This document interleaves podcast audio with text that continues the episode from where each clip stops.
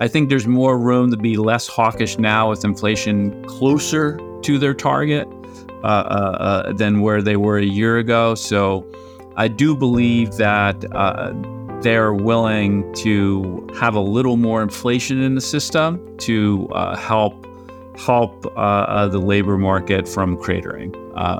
but that's a real test.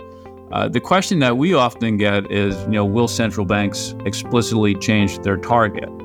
And we don't think so. We think that would be a really bad idea.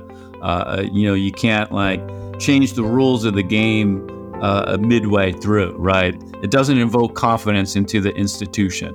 But I think it's one of those things where they'll allow uh, a little more tolerance than they have historically uh, for uh, protection of the labor market. Imagine spending an hour with the world's greatest traders Imagine learning from their experiences, their successes, and their failures.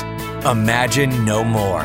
Welcome to Top Traders Unplugged, the place where you can learn from the best hedge fund managers in the world so you can take your manager due diligence or investment career to the next level. Before we begin today's conversation, remember to keep two things in mind. All the discussion we'll have about investment performance is about the past, and past performance does not guarantee or even infer anything about future performance. Also, understand that there's a significant risk of financial loss with all investment strategies, and you need to request and understand the specific risks from the investment manager about their product before you make investment decisions. Here's your host, veteran hedge fund manager Niels Kaastrup Larsen.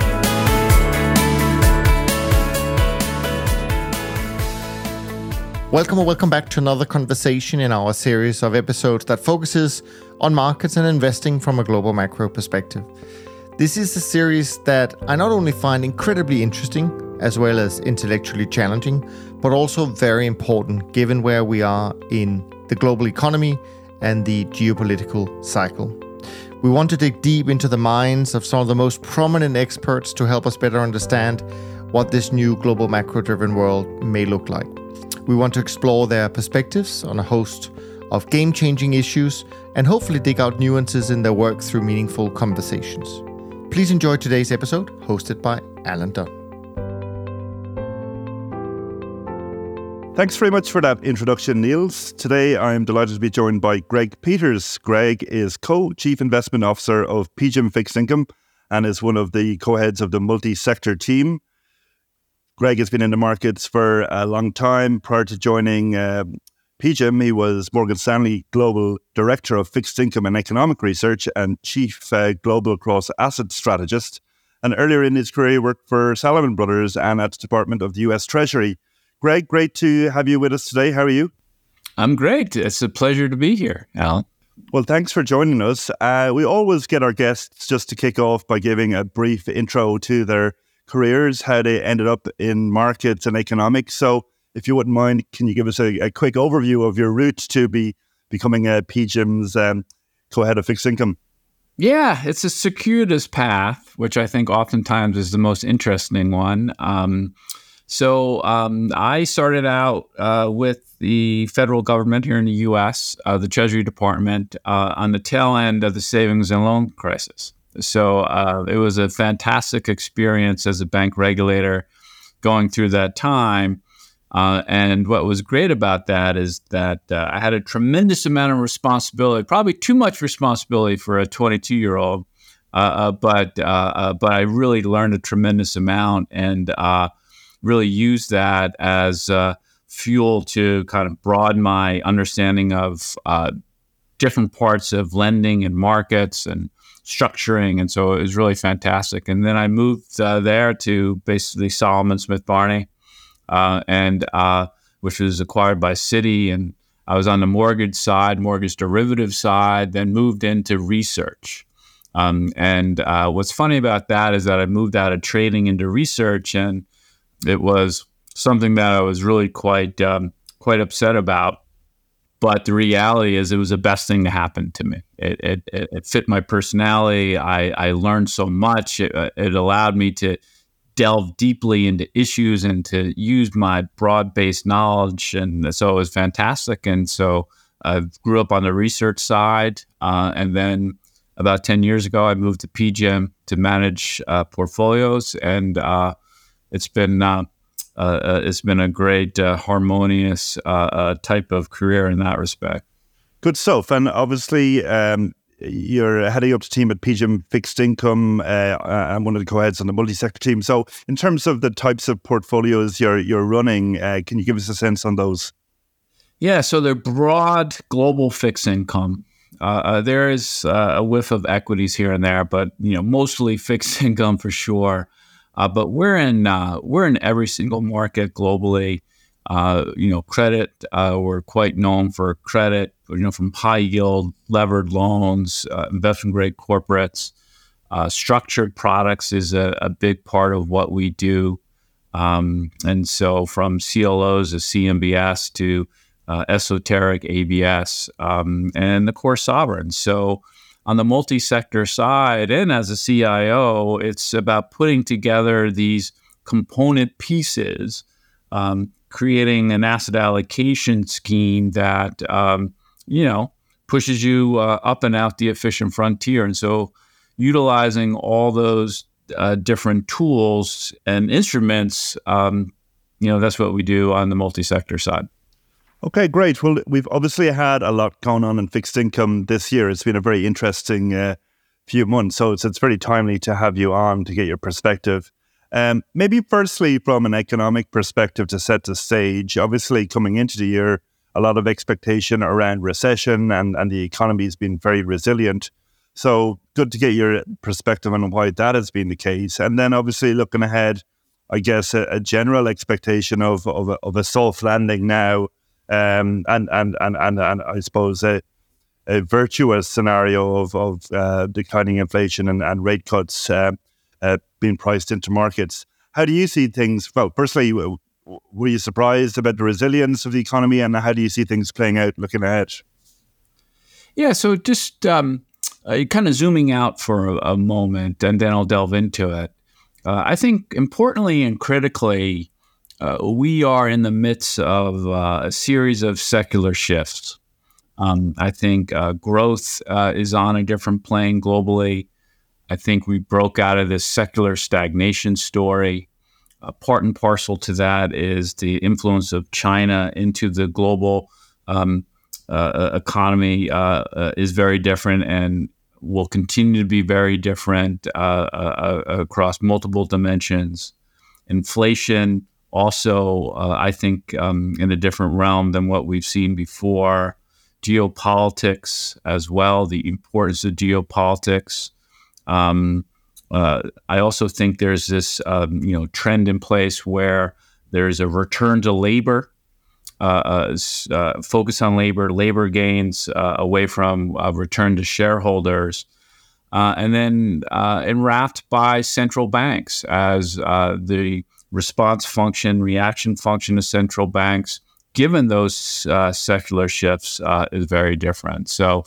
Um, I think we're in a you know a different world, a different regime, um, and candidly, I'm not sure uh, investors have completely accepted or or let's say agree with uh, uh, my assessment here, but uh, but I think it's really quite important. Uh, so that you know, I don't want to sound melodramatic about the whole thing, Alan, but but at the same time, um, I do think it's important. Uh, and that gets me to the resiliency. Um, you know, you go back 18 months ago, two years ago, and the prevailing wisdom is that uh, uh, the economies would not be able to withstand uh, higher interest rates, right?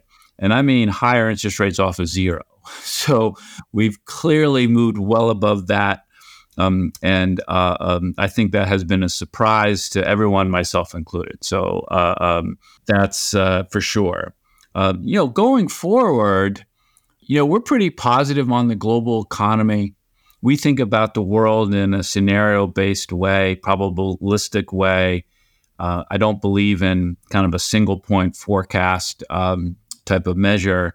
So, if you just uh, allow me to kind of walk through how I see the U.S. economy as an example, we have a uh, you know we'll start with a recession force uh, first. Uh, we have a 25% uh, probability of uh, uh, of a recession in the U.S., um, which is clearly lower than what was talked about last year, but still high, right? It's still 3x what the normal probability is. So we still have to be vigilant around that uh, downside tail, which makes it tricky from an investment standpoint, right? When the downside tail is 3x the normal tail, uh, uh, that is something that uh, uh, clearly influences uh, asset allocation and markets. we have a soft landing probability of a 15%.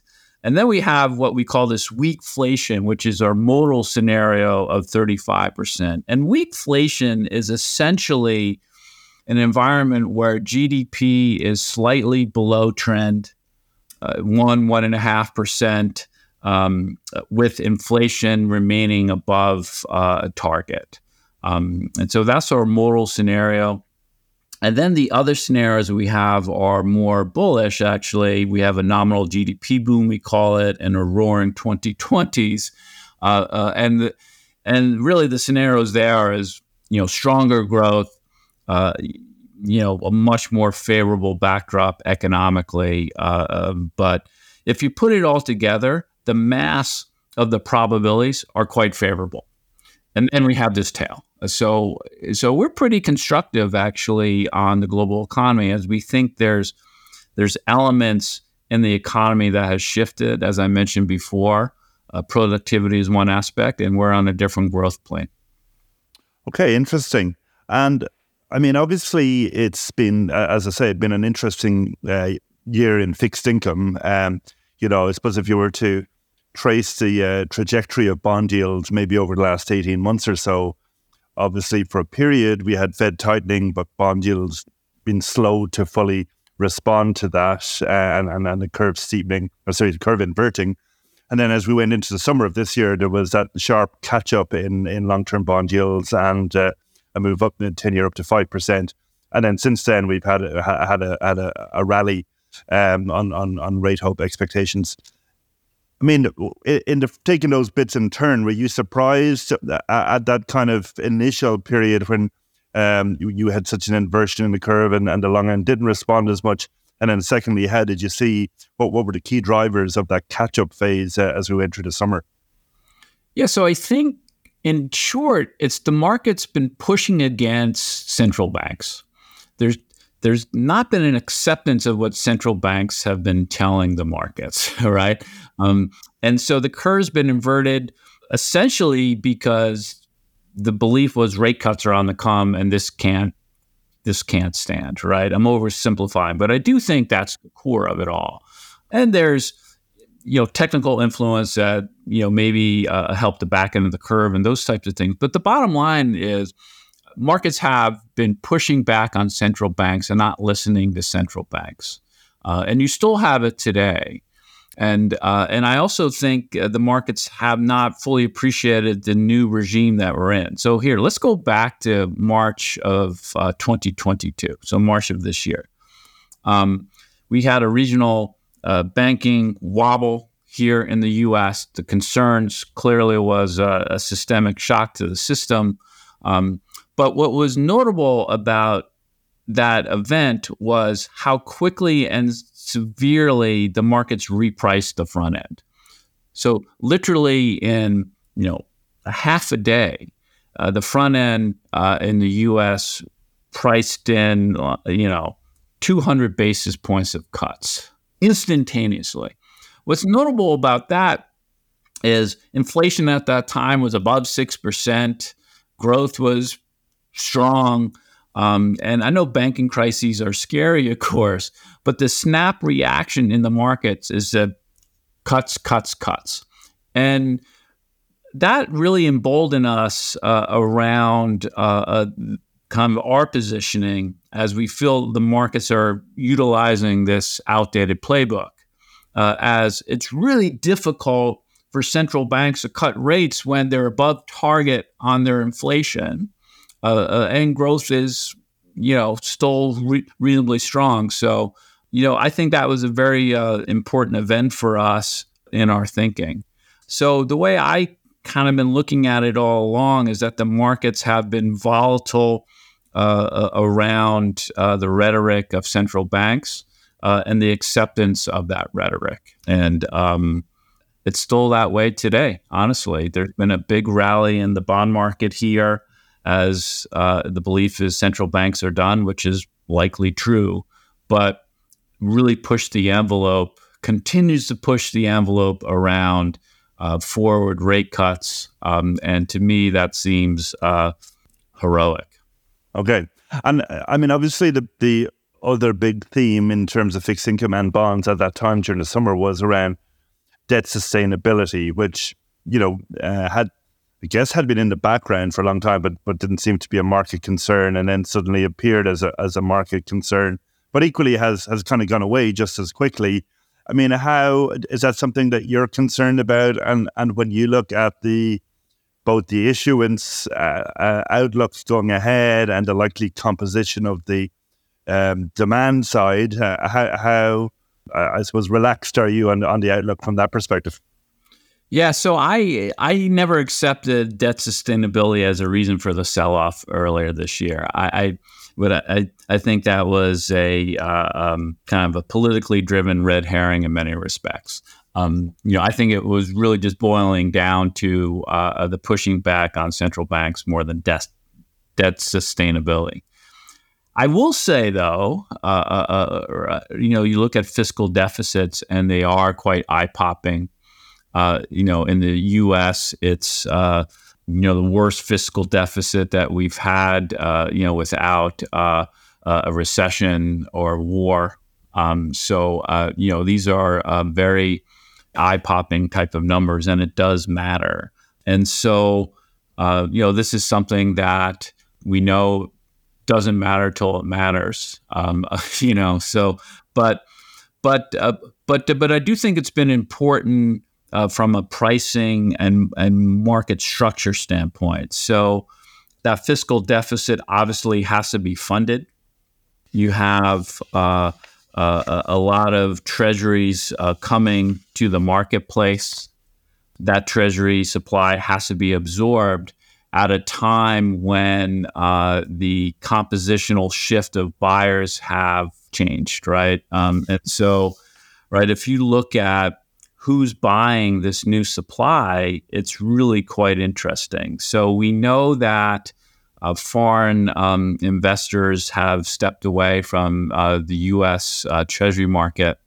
Um, I don't think there's a nefarious backstory there. I just think there's a home bias type of element um, as yields have uh, increased um, across the globe. Um, and so there's just less demand for that. Um, so, as a consequence, what we've seen is a, a, real shift in what we call the household share. Uh, so, if you look at the shift in uh, who's who's absorbing this record supply, 73% uh, is coming from uh, the household. Now, the household is interesting because 90% of that household is hedge funds. So, hedge funds are in that household category. And so, what's notable about that is, uh, you know, a hedge fund type of investing, and this is done on this basis uh, trade, you know, element, is they're more sensitive to price, right? So, the marginal price setter is much more sensitive to the pricing. Um, and so that creates a lot more volatility in the marketplace um, and uh, makes uh, the markets much more fraught as a result as you know global investors coming in are not not as sensitive right um, uh, and so i think this is the big story in the market uh, and driving the volatility and the moves in the marketplace uh, uh, more than anything else so while i'm not worried about debt sustainability per se the supply that's coming out uh, uh, and the market absorption and the and the composition of the buyer base has shifted so dramatically that that's the knock-on effect. Okay, interesting. And obviously, you mentioned the kind of reduced demand uh, from foreign buyers, and obviously, what we're seeing outside the US is is a shift in the yield landscape as well. And and obviously, I mean, is I guess uh, is that something to be concerned about from a US perspective in terms of, say, Japan, for example, and with the ultra low yields there we've had for the last period. You know, the, anecdotally, I'm, I'm, I have not looked at the data, but I, it, the theme has seemed to be of Japanese institutions investing overseas to pick up yield, and now concerns that that may be unwound.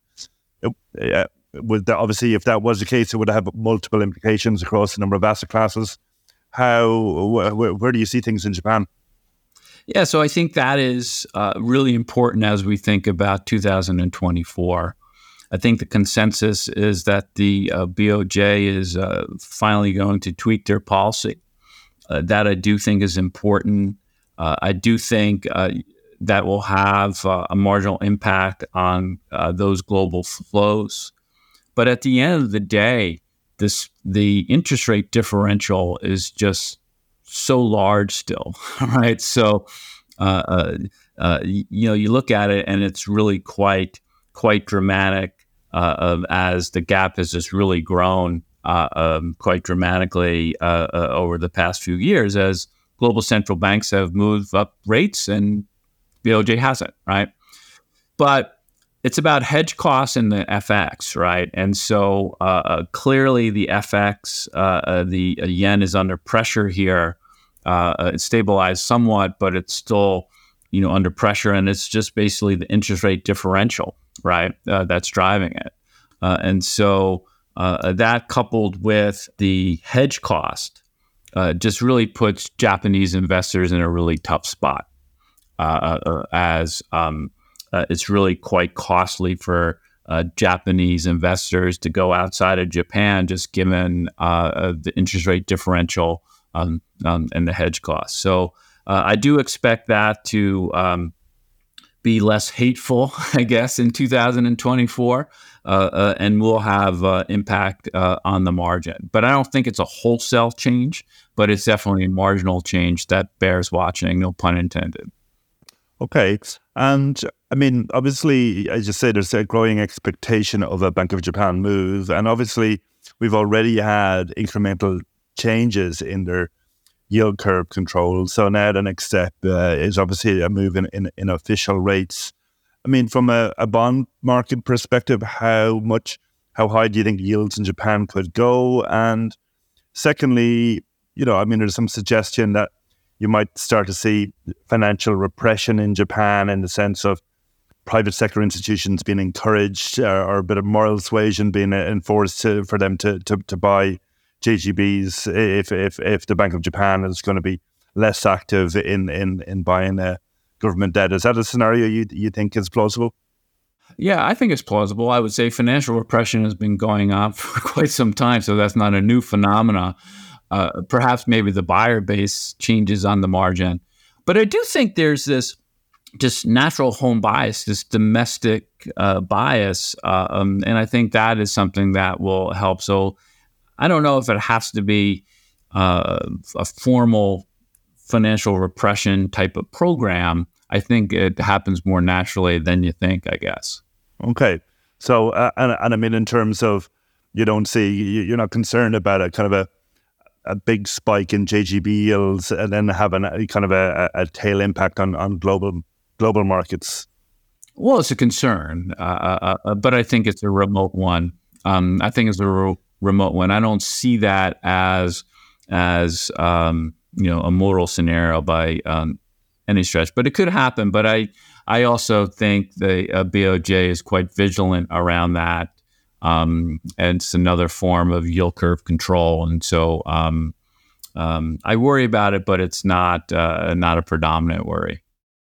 So I know you've written a, a, a, little bit recently around the theme of yield is destiny in terms of the kind of the uh, investment outlook and asset allocation outlook. So maybe if you could just, what does that mean, and uh, what, what are the implications for for investors? Yeah, so I think if you uh, go back, and I think history will go back and shine a very unfavorable light on this uh, zero and negative interest rate policy. It uh, crushed savers. Uh, it had a lot of un- unintended effects, and uh, and you know what you know ZERP and QE and all these programs were about. It's uh, about affecting the portfolio channel, to use uh, central bank parlance.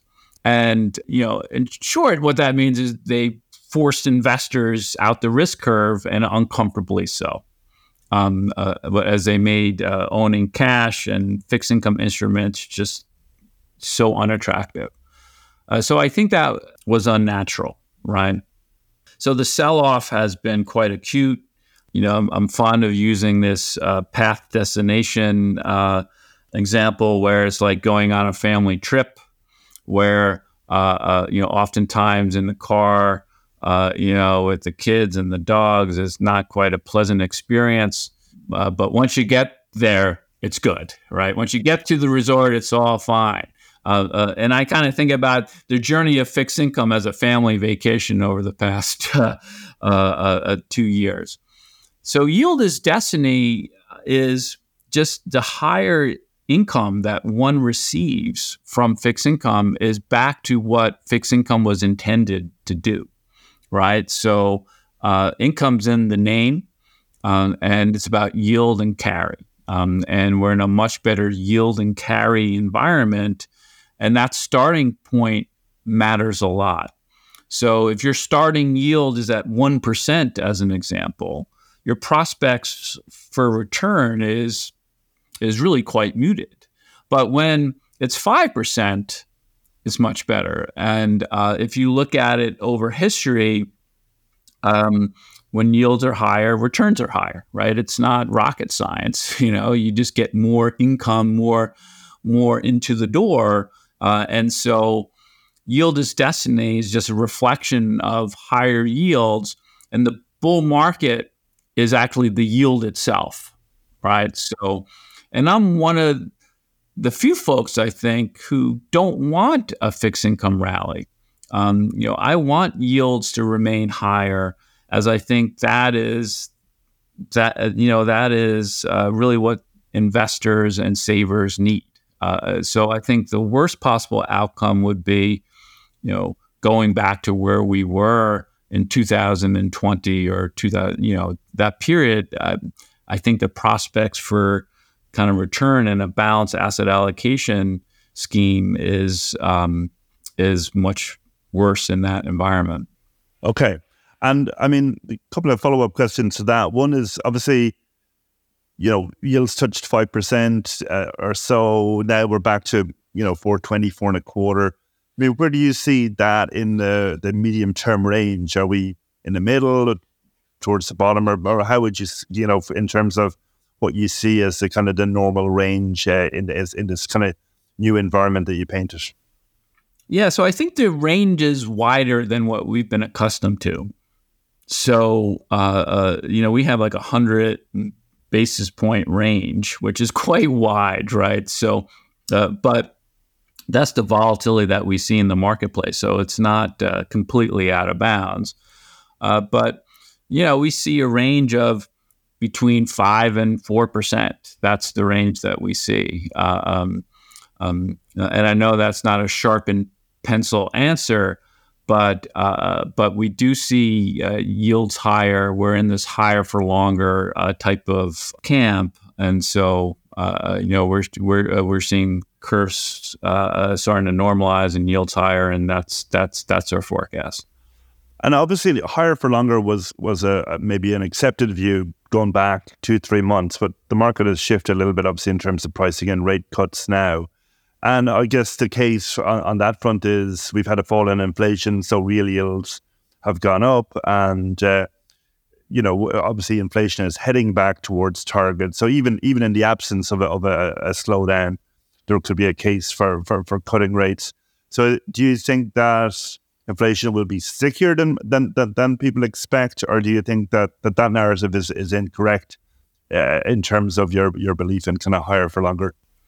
Yeah, so the fall in inflation has been uh, miraculous, right? In many respects, it's uh, the the disinflation that has come through the system this year has been really notable, and I think you have to give central banks uh, a lot of credit for that. Um, and so I think that's a, a great story for sure. Uh, at the same time, there's this debate in the market and even within our within our own shop, the last mile, right? Uh, is that the easy part or the hard part? Um, I'm in the hard part. So a lot of measures that we look at, uh, it seems to me that even in the goods sector, which has really seen inflation come down meaningfully, right? That was the sector that had the supply and demand shock hit at the same time during COVID. Obviously, prices skyrocketed as a result of that.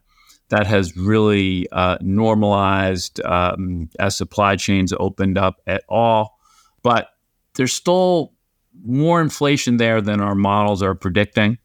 And so to me, I'm reading that as there's something in the system that is not being captured. Um, uh, and I think it's important to remember that inflation modeling, inflation forecasting is quite fraught, to be kind, right? So uh, it's really difficult. Economic forecasting is really difficult. Inflation forecasting is difficult squared, right? So we have to be humble around that. So I'm in the camp that uh, uh inflation is more sticky Uh, uh, than uh, uh, what we've been accustomed to. the the important part of inflation, particularly in the U.S., is the service sector, right? So it's a big part of GDP, of course, but it's you know 56 percent of the core PCE basket, and that gets me to labor, right? It's really difficult to see the service sector inflation come down meaningfully when you know we're at closer record unemployment rates. Wages are still rising, albeit at lower levels. And so I think that's a really difficult inflation piece of the puzzle uh, to shake out. So, in sh- short, I think inflation will remain above that 2%. And that gets me to uh, Fed policy and central bank policy. And so, yes, we do see some scope for modulating, being less restrictive, still restrictive, but less restrictive. And so we we're penciling 50 to 75 basis points of cuts. So you're still in restrictive territory. And we think there's cover for the Fed to do that. But the markets continue to push more and more and more, and that's and that's where I disagree. Um, and it goes back to this persistence above or below the 2% target. So we're coming out of this long era of central banks not having to contend with inflation because it's been persistently below that 2% target. Now, I believe uh, uh, it'll be persistently above. And that changes the degrees of freedom that central bankers have to cut rates. And so that's the disconnect between kind of my way of thinking and what the markets are pricing it. Okay. And I mean, that stickiness, um, you took, I guess that's related to some of those structural themes you mentioned at the outset and, and possibly maybe that return to labor being a, driver.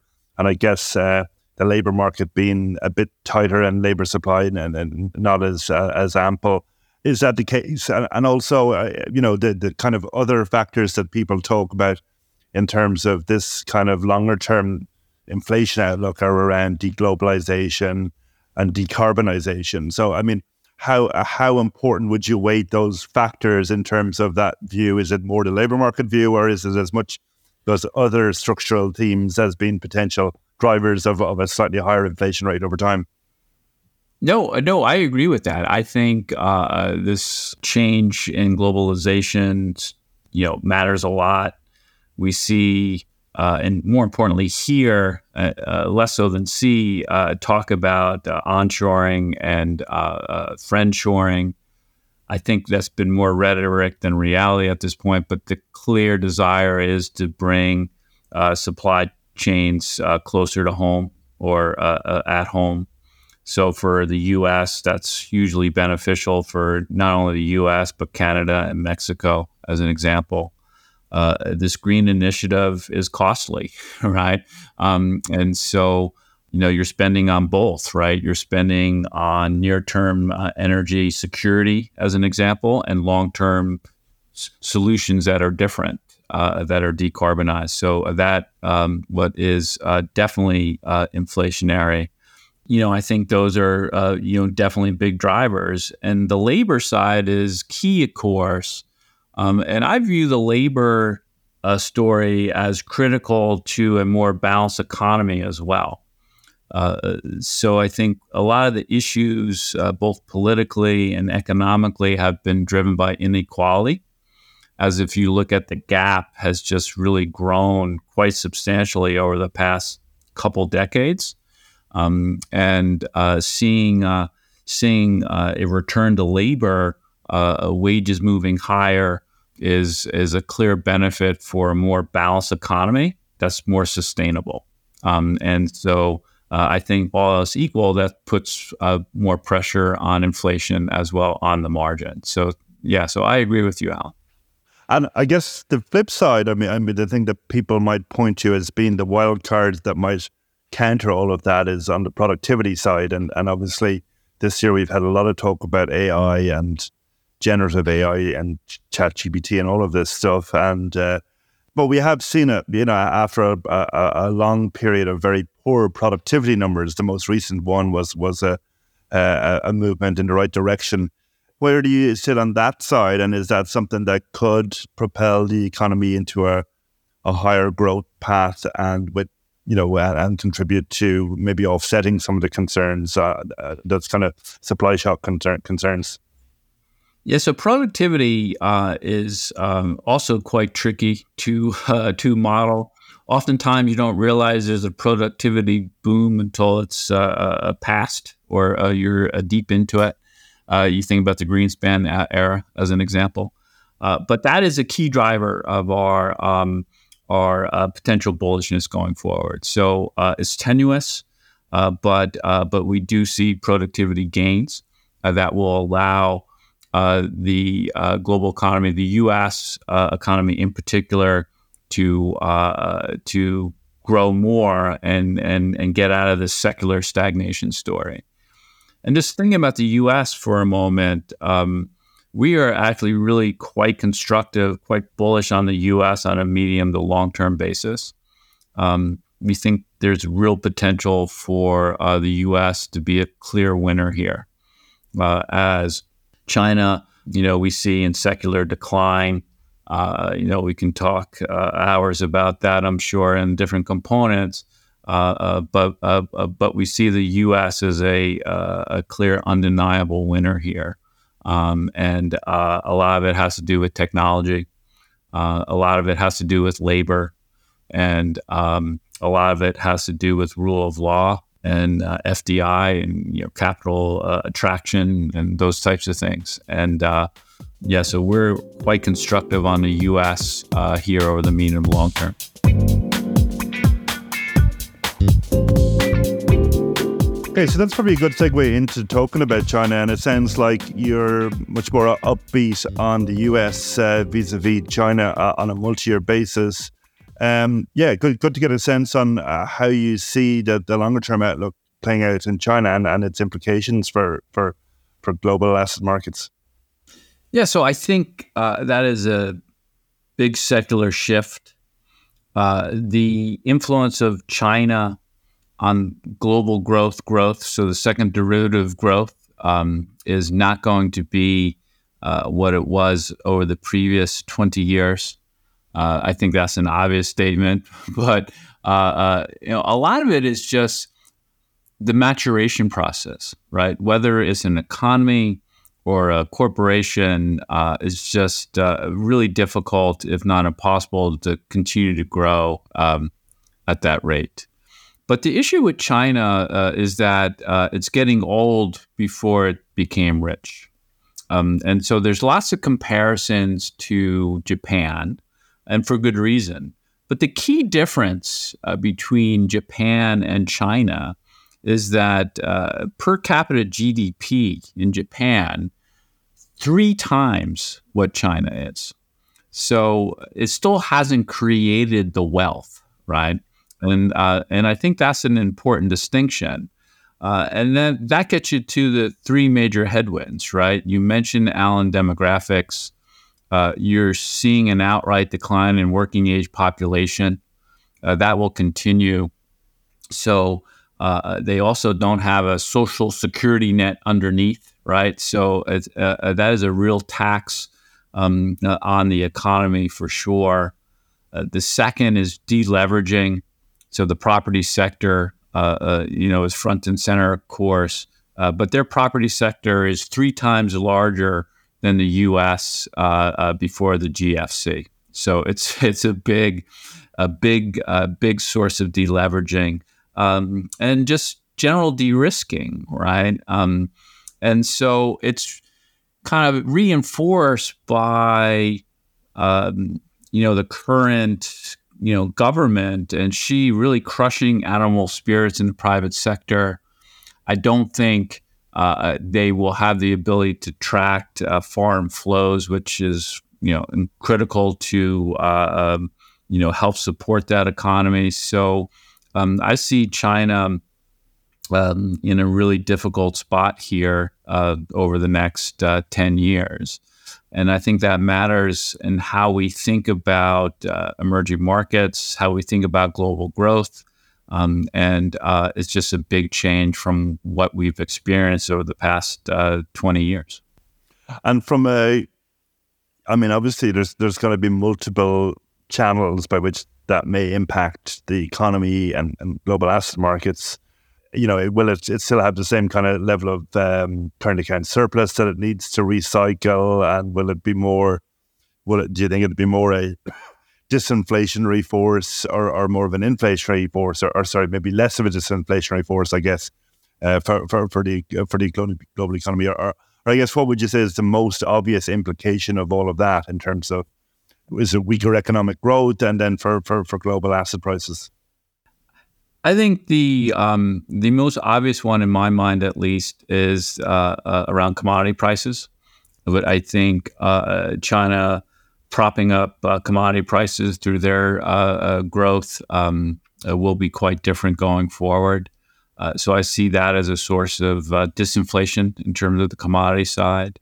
But I also see an inward focus, and you're seeing it today. Even the contours of GDP is shifting, or you know, attempting to shift, and it's less focused on global trade right? Uh, uh, it's more inward looking around consumption.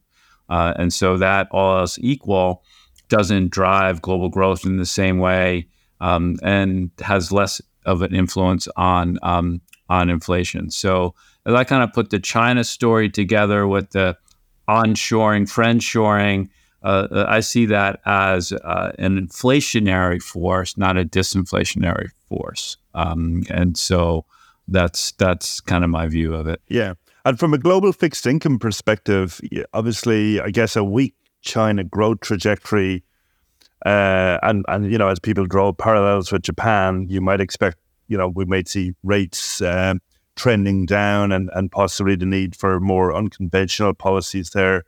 Is that a bullish scenario to invest in Chinese fixed income, or do kind of geopolitical concerns outweigh that and concerns around the currency, or how do you think about China as a potential component in, in a global fixed income portfolio?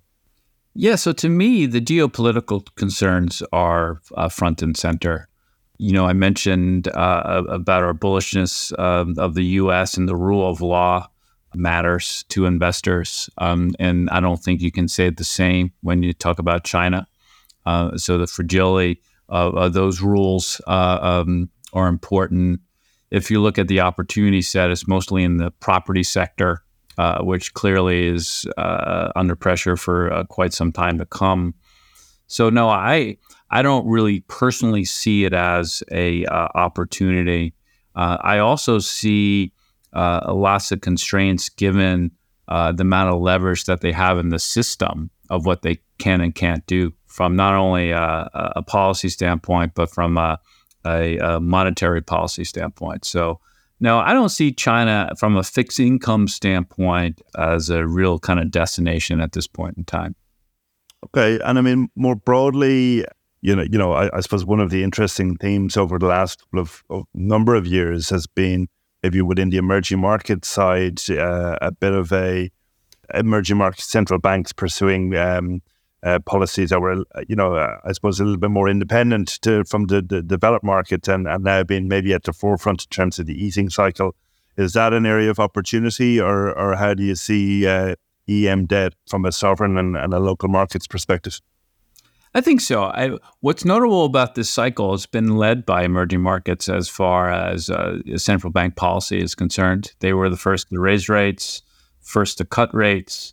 Um, so definitely have uh, led the charge here. I do think there's an opportunity in emerging markets, particularly as you know China becomes less influential. Right, those other emerging market um, countries uh, will uh, will step in and fill the gap in my mind. Um, so uh, I do think there's a real positive outlook for EM the tricky aspect of EM is that it's uh, very bifurcated, tricky and opportunity at the same time, but it's very bifurcated. If you look at emerging markets, you have uh, you know the higher quality EM countries. Let's define it as investment grade. You know they're doing really quite well, but there's not a lot of value from a fixed income perspective necessarily. And and then you know some of the lower quality problematic countries come with a lot of risk. So um, it is uh, very much of a security selection type of marketplace in EM.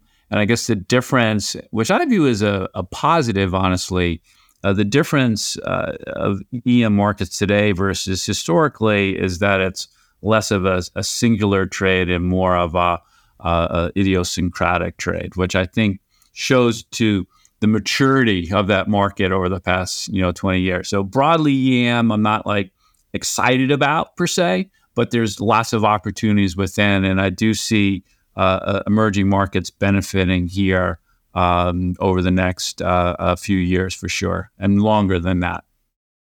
Just come back to um, you know what you said out at the, at the very beginning around the uh, secular shifts that we're seeing, and we've we've talked through most of them at this stage. Um, but one of the things I've noticed was that you touched on was a, a, difference or a change central bank response function, um, maybe going forward versus the past. Curious to get your thoughts on that. Obviously, there's a general, possibly a, there was a sense in markets last year of, of an end to, to the Fed put. Um, is that part of your thinking, or, or what are you thinking in terms of the, the, the central bank response function? Yeah, so I think the put has changed, and I think the central bank reaction function has changed in my mind simply due to inflation. Right? You go back to what I was saying before around the persistence uh, above uh, versus below uh, the two percent target, um, and I just believe if you're above that two percent, uh, the degrees of freedom that you have to cut interest rates is uh, much more constrained than if you're below. And and uh, and I think that's more than a subtle shift, right? I just think, you know, if you're a central banker and you don't have to worry about inflation, which by the way is the mandate, right? And in most cases, the sole mandate. Uh, you know, I just don't think it's so easily dismissed, and I, and um, and and so that's really driving my thinking more than anything else. Is just that a simple but uh, important uh, uh, input. But as far as the put is concerned, well, I guess uh, uh, there's other ways to you know have puts into the marketplace, and you did see that in uh, March of this year in the U.S. around the regional banking crisis, right? So the the uh, the continuation of these new programs, lending programs, um, will continue, uh, uh, and they'll provide liquidity into the system uh, just in different ways. So um, I don't see the Fed put as an example as an interest rate put. I see it as a a program put. And so they will continue to liquefy and make sure the market functions. Um, and it's less uh, uh, less obvious, but still quite apparent uh, as an investor. Okay, and I mean, in terms of um, you, you know, you you have as you mentioned, like twenty five percent chance of recession. If we started to see more serious signs of economic slowdown as we go into next year, but inflation is still, you know, running at maybe core levels of around three percent or so, you know, that would create the, the I guess, the dilemma for central banks, which they haven't been presented with to date. How do you see that scenario playing out? Do you think they're more likely to be hawkish and point to the 3% is still too high, or will they say, well, taking a forward looking view, given the weakening of the economy, we, we can still cut rates? Or, or what's your sense on that? Yeah, so what you described is the worst possible scenario for a central banker. Exactly, yeah. uh, uh, uh, it's somewhat of an intractable uh, problem to solve. Uh, but I think it goes back to the labor market. I think labor is key not only from an inflation standpoint, but from a growth standpoint. And the tricky part of, around the labor piece is that um, it's quite volatile uh, and it's late cycle. Um, and so oftentimes what you see is a real strong labor market right up until the end, right? And just goes, uh, you know, I think central banks know that. So um, I think there's more room to be less hawkish now with inflation closer to their target uh, uh, uh, than where they were a year ago. So I do believe that uh, they're willing to have a little more inflation in the system to uh, help help uh, the labor market from cratering. but that's a real test. Uh, the question that we often get is, you know, will central banks explicitly change their target? And we don't think so. We think that would be a really bad idea. Uh, you know, you can't like change the rules of the game uh, midway through, right? It doesn't invoke confidence into the institution. But I think it's one of those things where they'll allow uh, a little more tolerance than they have historically uh, for uh, protection of the labor market. Okay. Um, and it, I mean, in terms of, as you say, uh, you, you, kind of mapped out a, a, kind of a distribution of possibilities in terms of distribution, soft landing, weakflation, and, and a more upbeat scenario. You know, within the recession or even, you know, the, the hard landing possibility, what are the areas that you're focused as as the potential weak spots there? And, and what are the kind of signposts that you're watching in terms of the high frequency data that would that, that would tip you off that maybe we're heading in that direction more than one of the other scenarios? Yeah. So, what's unique about this cycle, I would say, in some respects, is that um, there's not a lot of uh, excess built into the system. Some view that as a reason for a, a shallow recession if we do have one, right? Um, I see it a little different in a way. So the excesses that uh, I see uh, uh, are in the credit markets uh, um, and outside the traditional credit markets. Um, and so if you go back to the GFC, there was a clear desire by by regulators uh, to diffuse the risk across the banking system, which is to push it outside the banking system, right? And so, as a consequence of that, you've seen an explosion in private credit uh, you know, even levered loans. Um, and so, uh, what I worry about that is um, one, it's opaque, so it's really hard to uh, have a true understanding. But um, you know, I think about you know higher for longer rate impact on these capital structures. There's been so many capital structures, whether it's real estate or corporations built on the back of zero or low interest rates. You know, with rates higher, and uh, uh, cash flows lower, uh, that puts a lot of pressure on these capital stacks. And so I see a higher than uh, normal default rate environment, distress environment, regardless of a recession or not. But if a recession does hit, then I think that's where the stress and strain is going to be in the system. Um, and what I worry about is that uh, the central bank slash fiscal uh, ability to fix that uh, is uh, really quite challenged. Um, so they lost control. Effectively, regulators and central bankers lost control by diffusing the risk outside their sphere. And the fiscal thing is important too, as we started this conversation around the deficit. You know, if in fact we do um, hit a recession, the fiscal impulse that you typically receive in that uh, environment, I think, is severely uh, constrained just given where we are today. Now, never underestimate a politician's ability to change, uh, uh, uh, uh you know, their their commentary. But it is a constraint that uh, uh, is something to factor in. So you put it together, less fiscal impulse. Central banks are constrained by by inflation.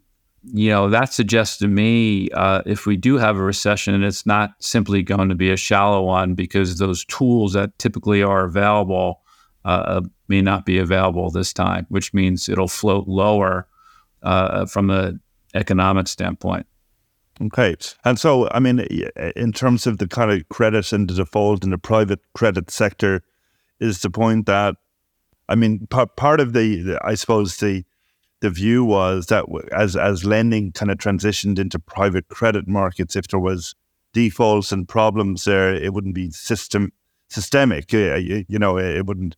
But but of it, but presumably, if private credit lenders are suffering losses on loans, they will equally retrench as much as uh, traditional banks would. So uh, yeah, it presumably would amplify a down a downswing in the economy.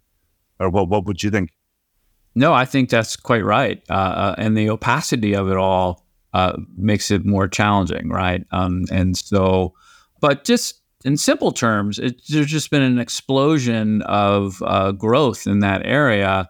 and history tells you that you know you look for uh, where growth has really ramped up in a meaningful way uh, where you know for a problem right? And we saw it in housing of course back in 2006 uh, uh, uh, and and today i see it in private credit.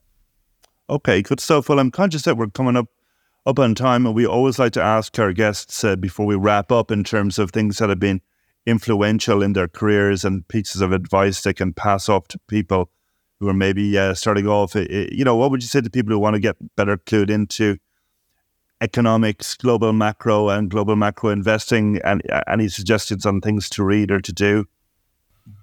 Yeah, you know, it's funny. I um, I tend to uh, to look at readings, books, articles, um, oftentimes outside the financial world. You know, I, I um, personally learn a lot by reading history.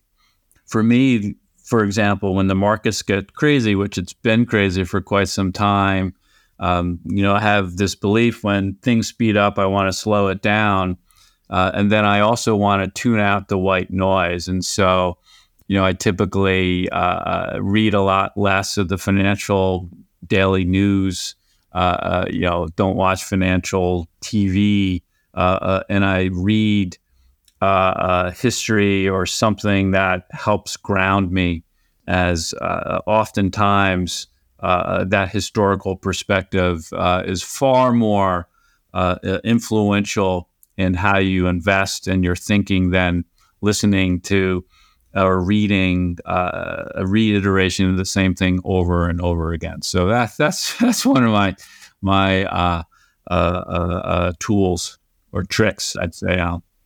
Okay, well, very good, uh, Greg. Thanks very much for, for, for joining us today. It's been a great conversation. Uh, I've learned a lot, and uh, so for all of our guests, make sure to follow Greg's work because you can, as you can tell from today's conversation, we're living in a truly global macro-driven world, and it's more important than ever to stay informed. So, from all of us here at Top Traders Unplugged, thanks for tuning in, and we'll be back soon with more content. Thanks for listening to Top Traders Unplugged. If you feel you learned something of value from today's episode, the best way to stay updated is to go on over to iTunes and subscribe to the show so that you'll be sure to get all the new episodes as they're released. We have some amazing guests lined up for you, and to ensure our show continues to grow, please leave us an honest rating and review in iTunes. It only takes a minute, and it's the best way to show us you love the podcast. We'll see you next time on Top Traders Unplugged.